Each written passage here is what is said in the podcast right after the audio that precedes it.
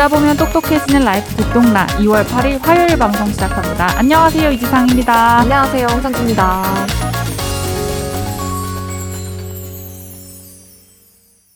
네, 상쾌한 화요일. 네, 아, 너무 상쾌하다. 네, 아, 홍상지 기자와 함께 네, 신나게 열어보았습니다.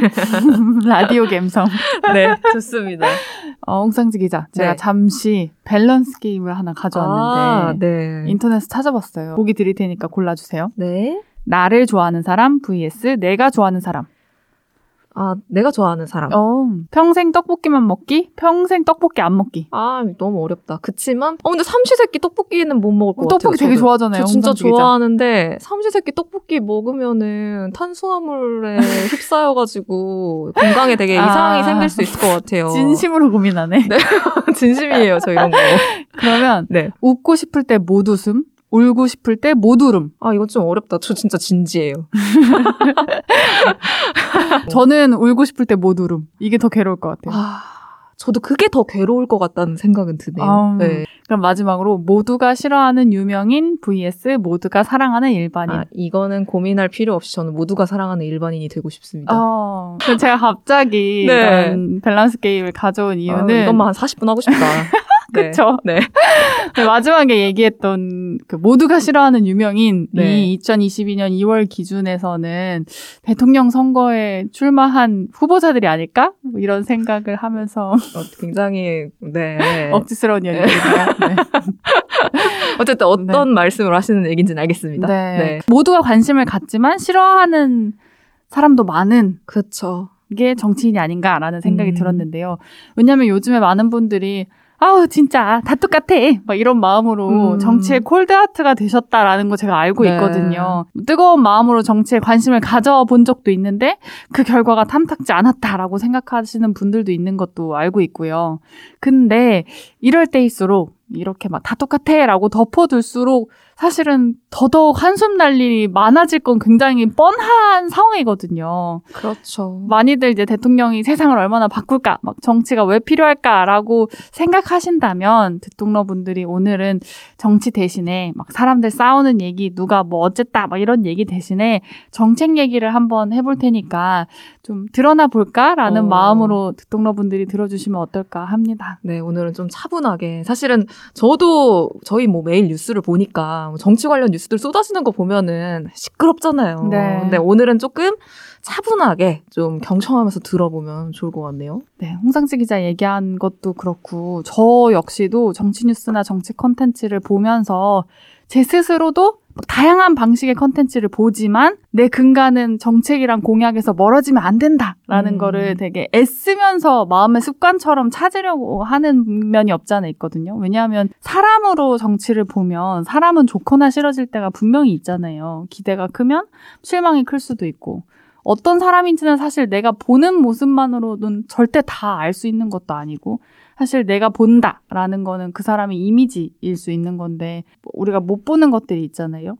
근데 이럴 때일수록 정책이나 공약을 보면 이 사람이 아니면 이 정당이 이 조직이 이런 문제의식을 갖고 있는 사람들이구나라는 걸 생각을 하게 되고 그럴 때 저는 마음이 편해질 때가 있거든요. 정치 음. 컨텐츠를 보거나 소비하면 마음이 힘들어지는 사람 입장에서는 이런 생각을 하면 좀 마음이 편해질 때가 있어요. 이런 정책이, 이런 공약이 나에게 맞는 정책이 아니라고 할지라도 누군가가 이런 문제의식을 갖고 있을 텐데 그 문제의식을 알고 있구나. 누군가는 이 문제를 신경 쓰고 있구나를 알아보게 될 때 마음이 놓이는 기분이 들 때가 있거든요. 그리고 되게 쏟아지는 정책이나 공약을 보면서 이 시대의 사람들이 어떤 걸 열망하는가를 읽어볼 수도 있고요. 그래서 이런 정책이랑 공약을 보고 아이고 뭐 지켜지지 않을 것만 뭐 말만 누가 못해 뭐 번드르르 하네 이렇게 생각하실 수도 있겠지만 지금은 사실 우리가 뭐 트렌드 이런 방송에서도 얘기했지만 그 어느 때보다 주류라는 게 딱히 없고 여론이라는 게 딱히 없고 각자 취향이 다른 시대잖아요. 네. 그런 시대인 만큼 각자 자신이 생각하는 정책들에 대해서 의견도 좀 자유롭게 내고 뭐 당연히 의견이 내는 게 되게 소중한 그런 시대잖아요. 그러니까 오늘은 정책 얘기를 한번 한다라는 썰을 길게 네. 이야기해 보았습니다. 네, 너무 좋습니다.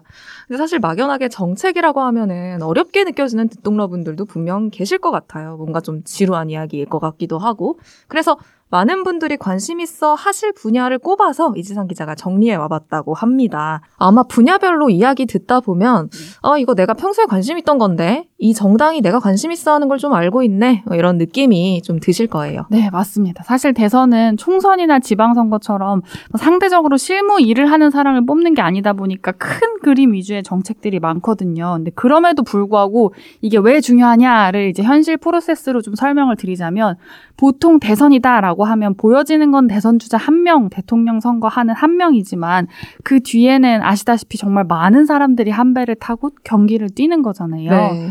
근데 정치 실무단이 뭐 정당, 뭐 총괄 선대위 이런 사람들이라면 정책을 맡는 싱크탱크라고 불리는 사람들도 있습니다. 그래서 이런 사람들은 주로 뭐 교수인 사람들도 있고 뭐 네. 전문가들도 있고 그래서 이 사람들이 누구인가 막 분석 기사도 나오곤 하거든요. 그래서 정치부 기자들은 대선 때 어떤 취재를 하냐면 정치인들, 총괄 선대위를 포함한 정치인들을 취재하는 동시에 이 싱크탱크들도 각자 이제 나눠서 취재하고 이 사람들을 관리하기 도 해요. 왜냐하면 이 사람들이 대선 국면에서 대선 주자와 함께 정책을 발표하고 만드는 사람들인데 선거가 끝나고 승자가 결정되고 나면 결국 싱크탱크 사람들이 이 부처에 간다거나 뭐 청와대에 간다거나 뭐 이런 영향력을 미치는 자리에 가게 되기도 하고 아니면 대통령의 결정에 계속 중요한 영향력을 주는 사람으로 존재하게 되거든요.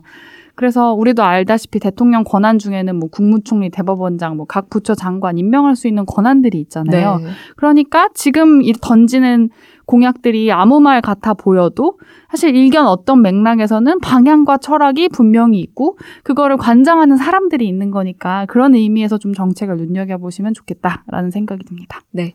그럼 본격적으로 정책 이야기 넘어가기 전에 일단 기본 일정부터 한번 정리하고 가실까요? 네, 한 번 더 대통령 선거일은 3월 9일이라는 거 알고 계시죠? 네. 오전 6시부터 오후 6시까지 투표 진행합니다. 그래서 요 날을 기준으로 역산해서 선거 일정들이 정해지는데요.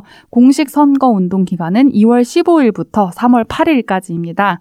그래서 후보 등록은 공식 선거 운동일 직전인 2월 13일, 14일 이틀이거든요. 네. 그리고 2월 20일에는 이제 집 근처에서 선거 벽보가 붙는 걸 보게 되실 거고 2월 23일에는 책자형 선거 공보가 득동러 분들이 살고 계시는 곳으로 발송될 예정입니다.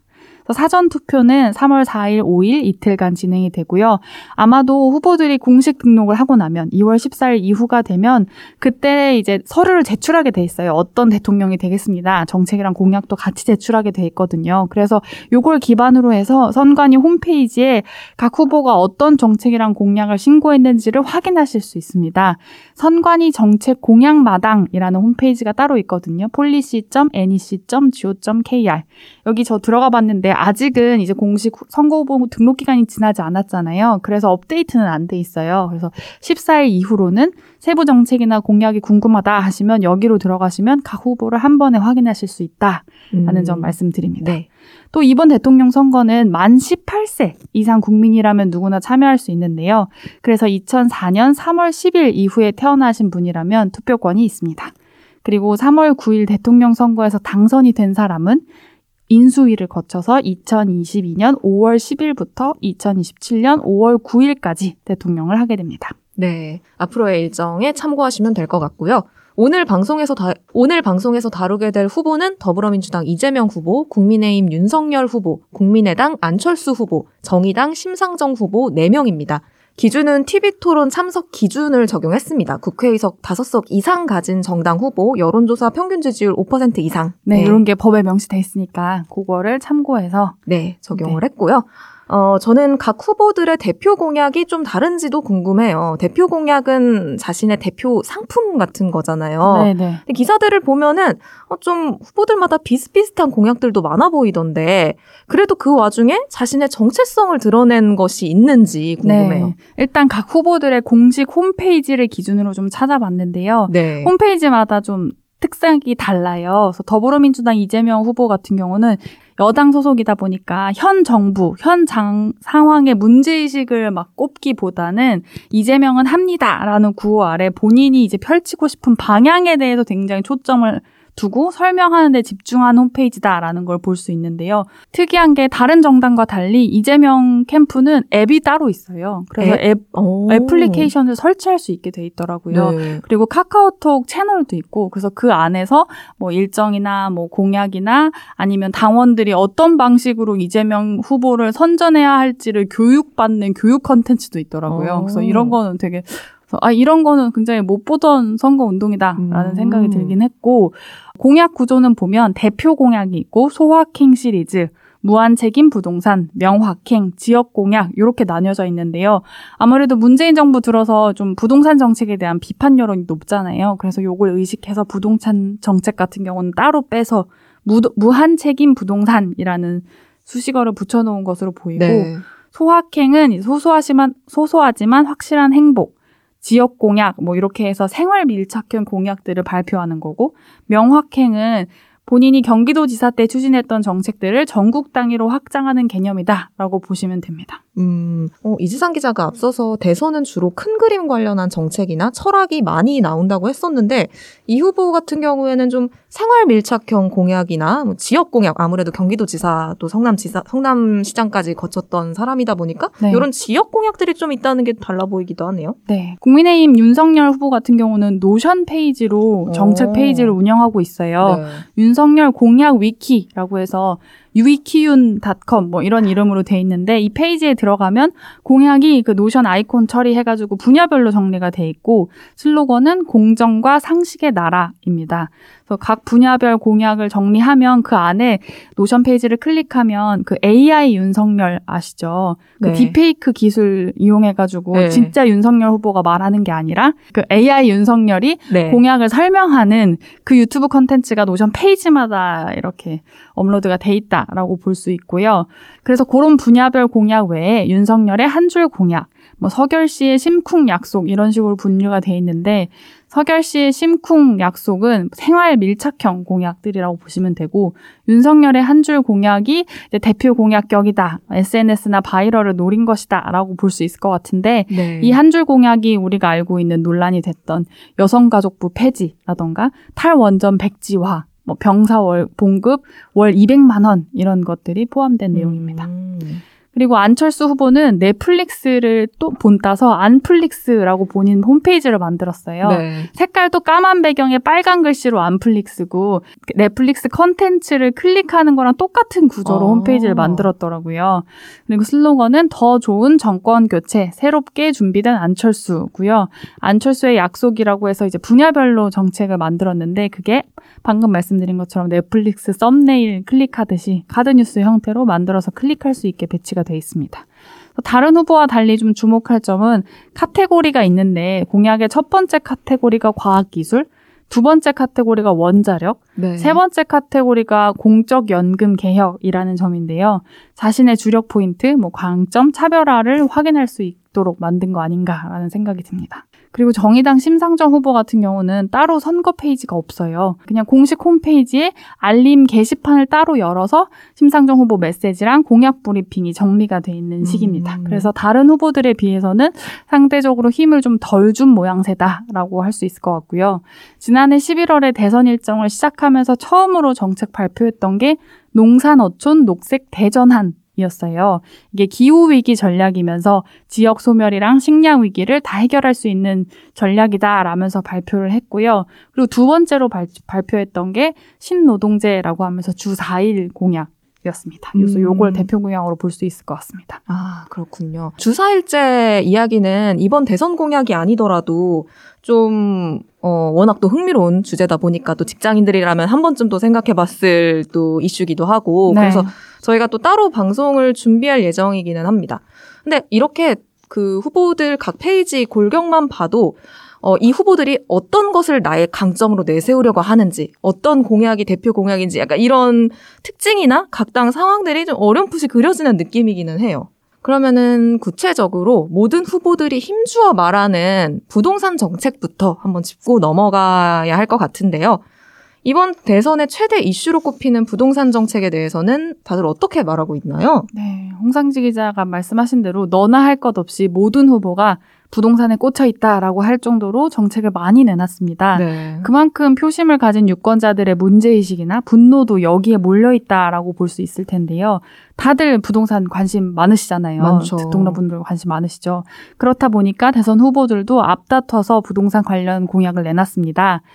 어, 유독 그런데 더불어민주당 이재명 후보랑 윤석열 후보 공약이 비슷하다 뭐 이런 얘기가 계속 있었거든요. 근데 부동산 정책도 대표적으로 비슷하다라는 얘기를 듣는 예, 정책입니다. 두 후보 모두 주택을 구입하거나 보유하고 있을 때나 팔 때 발생하는 세금을 깎아주겠다라는 공약을 내놨는데요. 이거는 집을 가진 사람, 그러니까 유주택자 아니면 가지고 싶은 사람들의 마음에 들고 싶다. 그 사람들 마음을 흔들어 보겠다. 뭐 이런 얘기로 볼 수 있겠죠. 먼저 국민의힘 윤석열 후보는 지난해 12월에 생애 최초 주택 구입자는 취득세를 면제하겠다라는 발표를 했습니다. 그로부터 딱 일주일 뒤에 이재명 후보가 실수요자 중심의 취득세를 감면한다 라면서 비슷한 정책을 냅니다. 그 다음에는 이재명 후보가 다주택자 양도세 중과를 1년 유예한다. 이게 뭐냐면 주택을 2주택 이상 갖고 있는 사람들은 지금은 어, 되팔 때 양도세를 많이 내야 하는 거거든요. 그런데 그 다주택자들의 양도세를 더 내는 부분을 1년 동안 유예해 주겠다. 그러니까 2주택자 이상이어도 다주택자가 된 지점에서 1년 동안은 이 양도세 중과하는 거를 밀어주겠다. 뭐 이런 거라고 볼수 있고요. 공시 가격 현실화 속도 조절 뭐 이런 걸 내놨는데 이런 건 다 문재인 정부가 그동안 추진해온 부동산 정책을 원래대로 되돌리는 어찌 보면 반대로 가는 정책이다라고 볼 수 있어요. 그래서 이런 정책이 나오니까 이번에는 윤석열 후보가 양도세 중과를 나는 2년 유예한다. 음. 그리고 주택 공시 가격도 2020년 수준으로 다시 돌리겠다. 뭐 이런 정책을 내놓기도 했습니다. 음. 그래서 되게 치열하게 되게 앞서거니 뒤서거니 하면서 그렇죠. 비슷한 공약을 조금씩 다르게 해서 발표를 하고 있는 네, 거네요. 네, 그렇죠. 음. 부동산 관련한 민심을 잡아보겠다. 뭐 이런 네. 거겠죠. 그리고 부동산 관련해서는 많은 사람들이 내 집 마련의 꿈을 갖고 있잖아요. 그렇죠. 그렇다 보니까 대통령 선거 공약으로도 공급 관련한 내 집을 어떻게 마련할 수 있느냐에 대한 이야기도 많았는데요. 그 문재인 정부 들어서 부동산 정책으로 공급하겠다, 시장에 공급하겠다라고 발표한 게 200만 가구거든요. 네. 근데 이것도 사실상 굉장히 비현실적이다고 막 비판이 많았었는데 지금 각 선거 캠프의 공약을 다 종합해 보면 계산해 보면 다들 이 문재인 정부의 200만 가구를 훨씬 더 상회하는 공급 목표치를 공약으로 제시하고 있습니다. 그래서 윤석열 국민의힘 후보랑 안철수 후보가 200만 가구 문재인 정부의 그 수치보다 50만 가구가 더 많은 250만 가구를 수치로 제시했는데요. 처음에는 이재명 후보가 250만 가구 발표했었는데 여기다가 61만 가구를 더합니다. 더해서 311만 가구를 공급하겠다라고 아. 발표한 상황입니다. 네. 그리고 심상정 정의당 후보는 200만 가구 를 이제 발표했는데 이 공약은 자세히는 조금 더 설명을 해볼게요. 세부 사항을 보면 이, 이- 이 목표치 안에 공공주택이 얼마나 포함되어 있느냐에 따라서 후보별로는 조금씩 결을 달리 하는데요.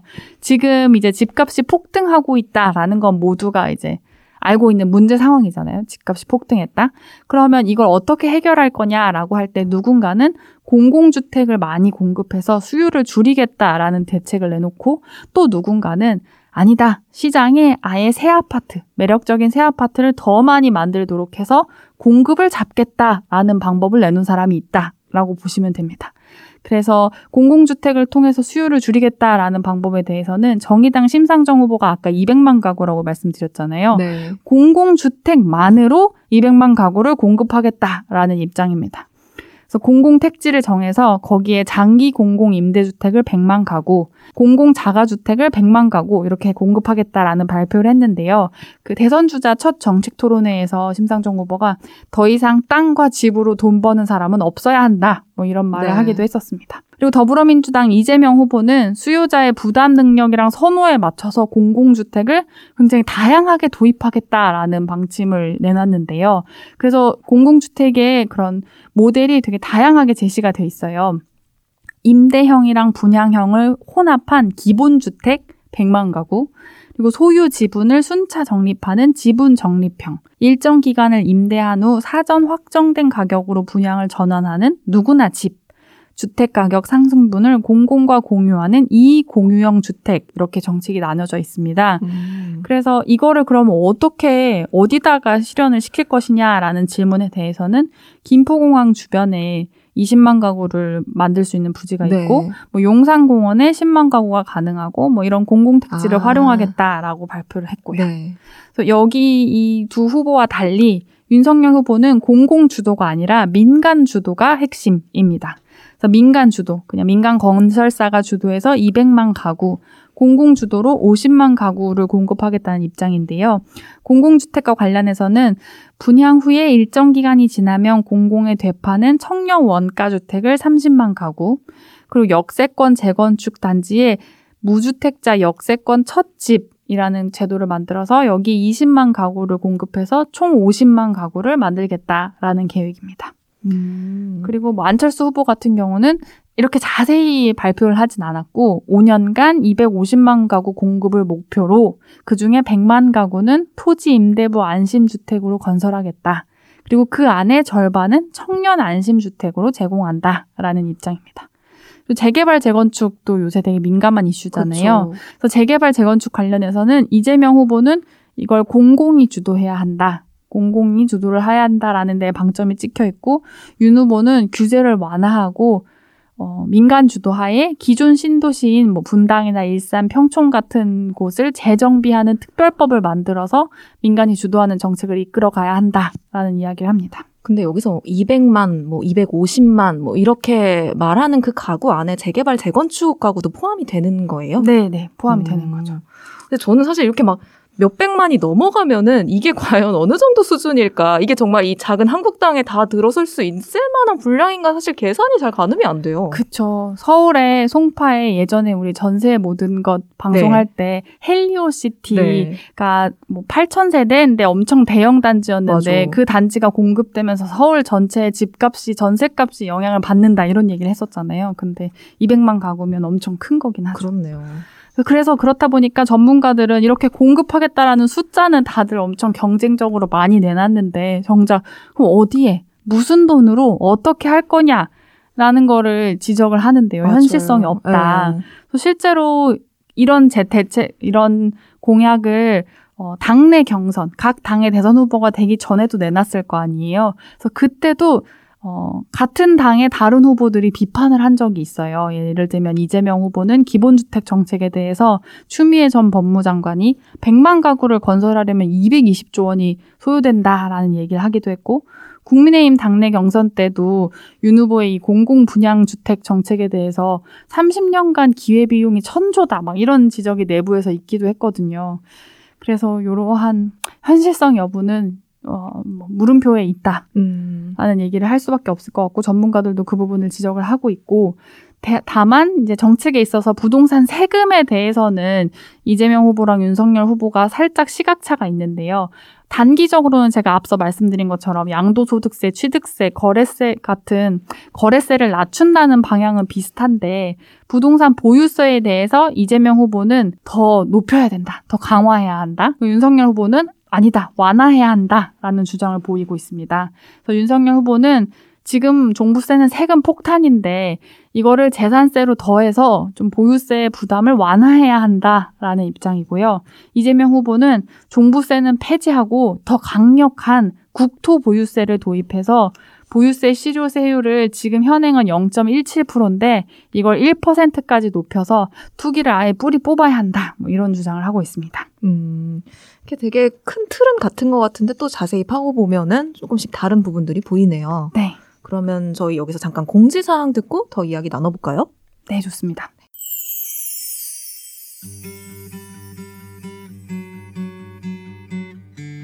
듣동나의 성장을 위해 구독 버튼 꼭 눌러주셨죠? 팟빵으로 듣고 계신 분들은 정기 후원과 에피소드별 후원으로 콘텐츠 제작 지원하실 수 있습니다. 광고 문의는 스마트 골뱅이 중앙점 co.kr로 받고 있습니다. 여러분, 듣동나의 새로운 유튜브 시리즈 언더더시 잘 보고 계신가요? 전 아주 재밌게 봤는데요. 정부의 바닷속에서 검색어 입력 너머의 이모저모를 다뤄보는 콘텐츠예요. 지난주에 NFT 편에 이어서 이번 주는 금리 이야기를 다뤄볼 예정이라고 하니까 많은 관심 부탁드립니다.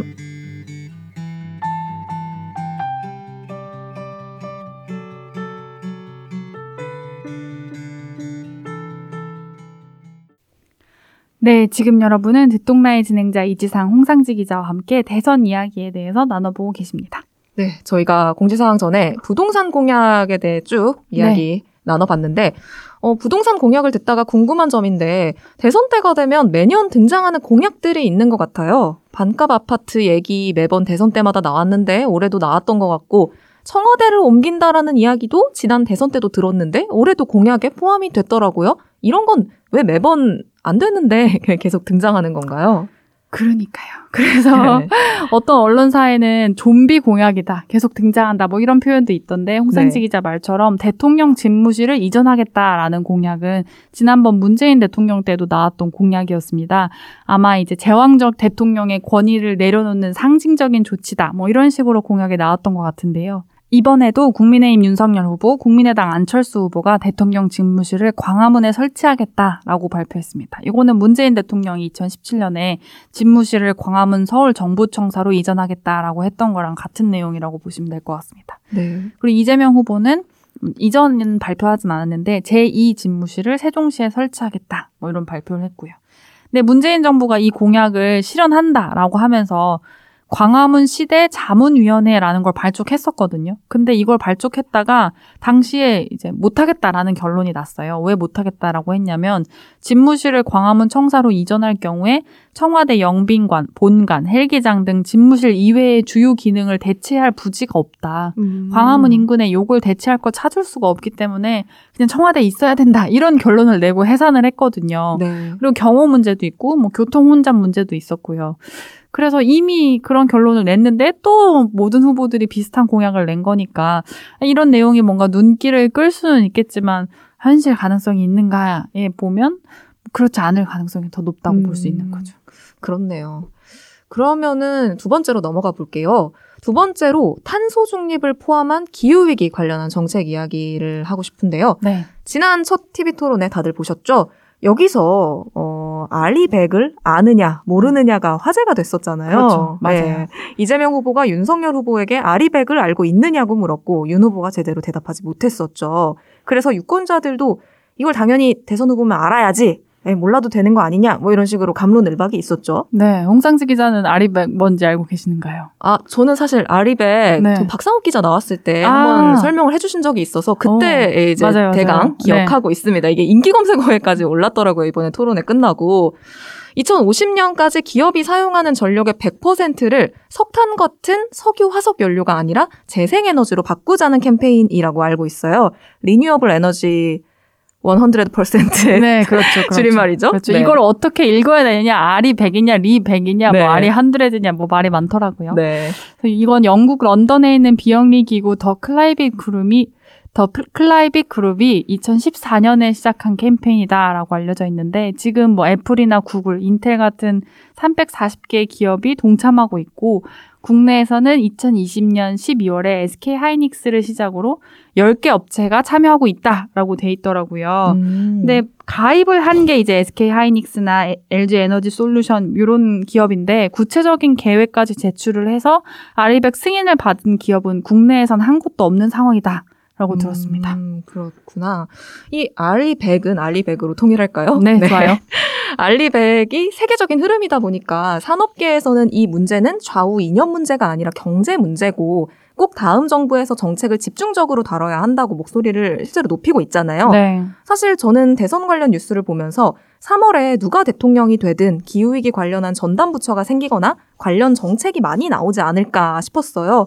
이재명 후보도 기후에너지부 대통령직 속 우주산업전략본부 데이터 전담 부서를 설치하겠다고 했고 심상정 정의당 후보도 기후에너지부를 신설하자고 하고요. 안철수 후보는 산업통상자원부를 산업자원에너지부로 개편한다고 했습니다.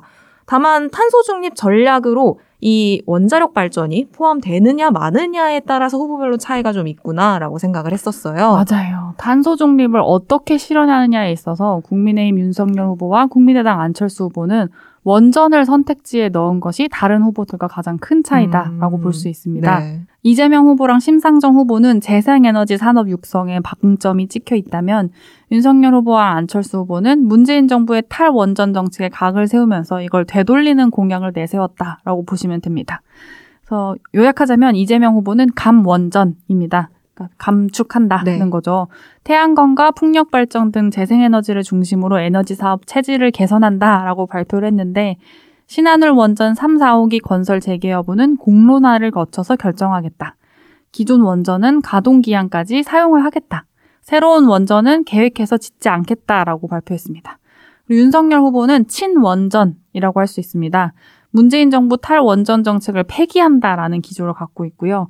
신한울 3, 4호기 건설을 통해서 원전과 신재생 에너지 혼합을 이루고 원전 수출로 일자리를 창출하겠다. 이런 계획입니다. 그리고 안철수 후보도 친원전이라고 할 수 있는데요. 신한울 원전 3, 4호기 건설을 재개하고 혁신형 소형 모듈 원자로 기술 개발 사업을 국책 사업으로 추진하겠다라는 발표를 했고요. 심상정 후보는 탈원전입니다. 신규 원전 건설을 중단하고 노후 원전은 단계적으로 폐쇄해서 2040년까지 탈핵 국가를 달성하겠다라는 공약을 발표했습니다. 아, 그리고 심 후보는 2030년까지 태양광, 풍력 등 설비 용량을 전체 발전량의 50%까지 확대를 해서 모든 석탄 화력 발전소를 폐쇄하겠다라는 것까지 발표했습니다. 음. 사실 토론회에서 얘기가 나왔던 그 아리 100에서 말하는 재생에너지가 무엇이냐, 원전이 포함되느냐 아니냐, 뭐 이런 걸로도 말이 많았는데 네. 아니라고 보는 시각이 많더라고요. 원전이 포함되지 않는다. 왜냐하면 애초에 기업들이 이 환경 이슈에 민감한 투자자랑 소비자를 의식해서 시작했던 게 아리 100이었기 때문에 원자력이 이 개념을 이야기할 때 포함될 수는 없다. 뭐 이런 시각들도 많던데 저는 사실 이 분야에 있어서는 후보들의 입장차가 굉장히 크잖아요. 네. 근데 또 이게 나라에 굉장히 명운이 걸려 있고 전체 산업의 미래가 걸려 있는 굉장히 중요한 이슈니까 이 부분에 있어서는 정책 토론이 굉장히 중요한 맞아요. 분야가 아닐까라는 생각이 들었거든요. 이렇게 공약이 극명하게 다르다는 거는 구성원인 국민들도 의견이 갈린다는 거니까 굉장히 다양한 기회의 토론이 열리고 그 안에서 의견이 성숙시키고 한데 모아가는 작업이 필요할 것 같은데 대선에서 키워드가 이렇게 던져져 있고 부처도 만들겠다 이런 거 홍상지 기자가 얘기한 것처럼 돼 있으니까 좀 향후에 정부 정책 방향이 어떻게 흘러가든지 간에 좀 토론이 활성화돼야 되지 않을까 뭐 이런 생각을 해봤습니다. 맞아요. 이거는 진짜로 많은 토론이 필요한 것 같아요. 사실 굉장히 또 전문 분야기도 하잖아요. 그래서 맞아요. 그만큼 많은 거를 알고 좀 깊이 있게 논의를 해야 되는 부분인 것 같은데, 어, 좀 잘 검증을 해봐야겠네요. 그러면 마지막으로 저희가 방송에서 따로 다루기도 했었던 여성가족부 폐지를 비롯한 성평등 공약에 대한 이야기 해보면 어떨까요? 네.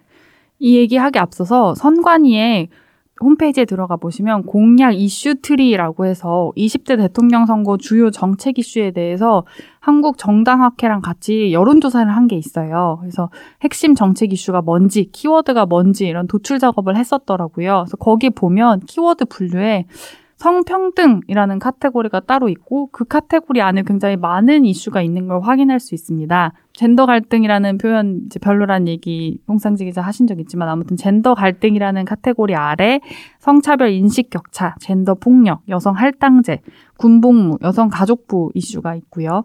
여성 안전이라는 키워드 아래 디지털 성범죄, CCTV, 폭력 예방 교육 등이 있고 성평등이라는 카테고리 아래에는 성평등위원회, 비례대표제 이런 게 있고 네. 여성 건강에 생리대 지원, 여성 관련 암 예방, 외모 관련 가이드라인 관련 논란 뭐 이런 것들이 있고 저출산 문제 뭐 이런 게 등등등이 있는데 아무튼 전국의 유권자들이 어, 정책이 어떤 거에 관심 있는지를 조사한 결과거든요. 근데 아무튼 이 분야에 굉장히 디테일하고 다양하게 관심을 갖고 있다. 뭐 이 정도로 이해할 수 있는 결과가 아닐까라는 생각이 듭니다. 네. 근데 사실 후보별 공약을 보면 이건 제가 지난 총선 때도 이야기를 했던 것 같은데 절대 다수의 공약이 젠더 폭력이나 뭐 임신 출산 지원에 초점이 맞춰져 있고 이거는 후보별로 크게 다르지 않아요. 특히나 뭐 디지털 성폭력 관련해서 엄정한 잣대를 들이대야 한다라는 거는 거의 모든 후보가 똑같은 공약을 내세우고 있거든요. 어느 정당이라고 해서 크게 뭐 다른 부분이 있지는 않습니다. 예를 들면 이재명 후보는 뭐 데이트 폭력법을 처벌법을 제정한다라고 하면 윤석열 후보는 세계 최고 수준의 전자 감옥 제도를 운영하겠다. 음. 뭐 안철수 후보는 디지털 성착취물 유포 플랫폼 책임을 강화하고 성착취 가담 플랫폼 운영자를 강력 처벌하겠다. 네. 심상정 후보는 성폭력 원아웃을 원칙으로 스토킹 피해자 보호법을 제정하겠다라고 했는데 이 분야에 있어서만은 기조가 뭐 크게 다르지 않다, 비슷하다라고 볼 수도 있을 것 같습니다. 그렇네요. 어쨌든 젠더 폭력, 디지털 폭력에 대한 그 범죄 처벌을 대폭 강화하겠다. 이런 기조는 되게 비슷해 보여요. 네. 근데 세부 내용을 보면 어 방금 전에 한 목소리 낸 후보들이 맞나 싶은 격차들이 존재하긴 하는데요. 네. 세부적으로 보면 이재명 후보는 스토킹 범죄 반의사 불벌죄 폐지, 디지털 성범죄 전담 수사대 설치 등 앵범방 사건 재발 반지 공약을 발표를 했습니다. 그리고 뉴스 보셔서 아시는 분들도 계시겠지만 최근에 이제 엠번방의 존재를 세상에 처음 알렸던 추적단 불꽃의 불림인 박지원 씨가 더불어민주당 선거대책위원회 여성위원회 부위원장으로 합류하기도 했잖아요. 네. 그리고 여성가족부 관련해서 이재명 후보의 입장은 성평등 가족부로 이름을 바꾸고 기능을 조정하겠다 뭐 이런 입장이긴 한데 구체적으로 어떻게 바꿀 것이고 어떻게 조정하겠다라는 방안은 나온 적은 없습니다. 네. 그리고 윤석열 후보 같은 경우는 성, 성범죄 처벌을 강화한다라는 공약과 함께 동시에 낸 게 무고죄 처벌도 강화하겠다라는 공약이었습니다. 그래서 무고죄 관련해서는 성폭력 범죄 처벌 특례법이 있는데 거기에 무고 조항을 새로 만들겠다라는 걸로 보이는데요. 이 무고죄 관련해서는 일부 그 2030 남성들에게서 모든 남성이 잠재적 범죄자 취급이 된다라는 여론이 있잖아요. 그래서 그런 의견을 반영한 것으로 보인다 라고 할 수 있을 것 같습니다.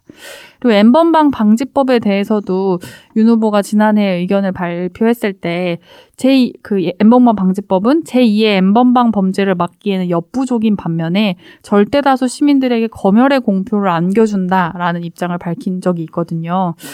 그리고 또 윤 후보는 저희가 방송에서도 다뤘었지만 여성가족부를 폐지하고 남녀를 나누는 대신에 아동, 가족, 인구 감소 문제를 종합적으로 나눌 부처를 신설하겠다라고 발표를 했습니다. 그래서 이런 데서는 세부적으로는 입장차가 확연하다라고 네, 볼수 그러네요. 있겠죠. 그리고 심상정 후보는 어, 성적 자기결정권을 존중하고 조기 성교육 제도화를 도입하고 성범죄는 무관용 원칙으로 삼겠다라는 3대 원칙을 발표했는데요. 그리고 강간죄 구성 여건 역시 폭행이나 협박이 아니라 동의했느냐 여부로 전환하는 비동의 강간죄를 동입, 도입하겠다라는 방침입니다. 그리고 여성부 가족부 폐지 관련 이슈에 대해서는 신 후보는 여성가족부 폐지가 아니라 오히려 확대하고 강화해서 성평등부로 격상하고 충분한 재정과 인력을 투입해서 설립 취지대로 성차별 해소와 시민 인권을 지키는 역할을 강화해야 한다라는 입장입니다. 음. 안철수 후보도 심 후보처럼 비동의 강간죄 도입을 공약으로 내세웠는데요. 여가부 폐지와 관련해서는 찾아봤는데 제가 못 찾은 건지 모르겠지만 직접 이 문제에 대해서 대선에서 이번 대선에서 언급한 적은 없더라고요. 음, 네, 네. 근데 2017년 대선 당시에는 여성가족부를 성평등 인권부로 확대 개편하겠다라는 공약을 발표한 적이 있습니다. 그리고 국민의당 총괄 선대 본부장인 이태규 본부장이 여가부 폐지론에 대한 질문에 정부 조직 개편이라는 종합적 관점으로 봐야 한다라는 좀 다소 원칙적인 입장은 발표한 적이 있습니다. 음, 데이트 폭력이나 성범죄에 대한 처벌 강화 공약은 유사한데 이 공약을 통해서 내가 어떤 지지층, 어떤 성별의 지지를 받을 것이냐에 따라서 좀 이 공약들이 세부 공약들이 좀 달라지는 것처럼 보여요. 네, 맞습니다. 제가 준비한 이야기는 음. 일단 여기까지입니다. 네. 네. 그래서 세 가지 분야에 대해서 정책을 공약을 비교해 봤는데요. 일자리 정책도 있고 노동 정책도 있고 복지 정책 좀 다양한 정책들이 사실 존재하고 계속 발표되고 있잖아요. 그래서 관심 있는 분야가 있으시면 제가 앞서 발- 말씀드렸던 정책 홈페이지 한번 찾아보시면 어떨까 합니다. 제가 혹시 궁금하신 분들을 위해서 방송 설명란에 내 후보의 정책 확인할 수 있는 홈페이지 링크 첨부해 놓, 놓겠습니다. 그리고 14일 후보 등록이 끝나고 나면 선관위 홈페이지에서 한 번에 확인하실 수도 있을 테니까 그때는 그건 역시 좀 참고해 주시면 감사하겠습니다. 네, 좋습니다. 저는 오늘 이렇게 공약들을 하나씩 하나씩 짚어 주시니까 어떤 생각이 들었냐면은 뭔가 사실은 이 공약이 실제로 현실 가능한가, 가능하지 않는가를 보는 것도 중요한데 저는 그런 생각도 들었어요. 이 문제 의식을 각 후보가 어떻게, 어떤 방향으로 풀어가야 하는가, 약간 어떤 생각을 갖고 이 공약에 접근을 하고 있는가를 조금 보는 그런, 어, 시간이었던 것 같아요. 네, 이 문제 해결을 어느 쪽으로 할 것인가. 같은 문제 의식을 어떻게 다른 방법으로 각 후보들이 어, 풀어 나가려고 하는지가 오늘 방송을 통해 좀 보인 것 같아서 그 부분이 좀 흥미롭고 의미가 있었던 것 같아요. 저도 사실 방송 준비하면서 어, 김민아 평론가가 쓴 저쪽이 싫어서 투표하는 민주주의라는 책을 알게 됐는데 오, 네. 다 읽어본 건 아닌데 거기 내용을 보면 한국 정치는 이쪽이 좋아서가 아니라 누군가를 좋아서가 아니라 저쪽만은 정말 아니라서 어쩔 수 없이 투표를 하고 한숨을 짓는 상황이다. 뭐 이런 묘사가 있더라고요. 근데 이런 식으로 정치 구조가 짜여지다 보면 전략상 내 편을 확고하게 하고 저쪽을 혐오하게 하는 방식으로 정치가 굴러가게 되고 그런 식의 내 편 정치는 팬덤 정치를 좀 고착화시키게 되고 또 이런 굴레는 우리 편을 짜는 방식으로 저쪽을 반대하면서 우리 편을 짜는 방식으로 굴러가게 된다. 뭐 이런 지적이었거든요. 네. 그래서 보통 현실 정치는 내가 싫어하는 상대방을 반대하는 것에서부터 참여가 시작되고 그렇게 하다 보면 우리 편이 왠지 절대적으로 옳아야 될 것 같고 맞는 말한만 하는 것 같기도 하고 그렇게 무비판적으로 받아들이다 보면 이게 종교처럼 굴러가고 이 종교나 이 원 안에 들어가지 않는 사람들 입장에서는 다 이해를 못 하겠으니까 저 사람들은 다 똑같다라고 하면서 정치 냉소로 흘러가게 된다라는 지적이었는데 네. 저는 일견 맞는 말일 수도 있겠다라는 음. 생각이 들면서 아, 이렇게 되면 사실 악몽이 반복되는 것이잖아요. 그래서 이런 때일수록 아예 좀 관점을 다르게 아까 제가 어, 일부러라도 습관적으로 정책이나 철학의 근간을 두려고 노력하는 것처럼 내가 참여가 이유가 있도록 정책 이야기를 관심 가질 필요가 있지 않을까? 그래서 어, 정치 얘기 요새는 듣기 피곤하다, 보기 싫다 하시는 분 너무너무 많은 거 제가 잘 알지만 네. 그럴 때일수록 이 얘기는 꼭 해야 될 것 같아서 네, 가져와 봤습니다. 네, 너무 잘 들었습니다. 어떻게 들으셨는지 정말 궁금합니다. 요새 의견 다양하게 남겨주시면 그 역시 참고하도록 하겠습니다. 굉장히 진짜 오랜만이었네요. 네. 정치적 지상 시점. 그러네요. 네, 오랜만에 들어서 너무 좋았고요. 그러면은 저희는 다음 방송으로 돌아오도록 하겠습니다. 감사합니다. 감사합니다. 듣동나와 함께하는 시간, 우리가 더 똑똑해지는 시간.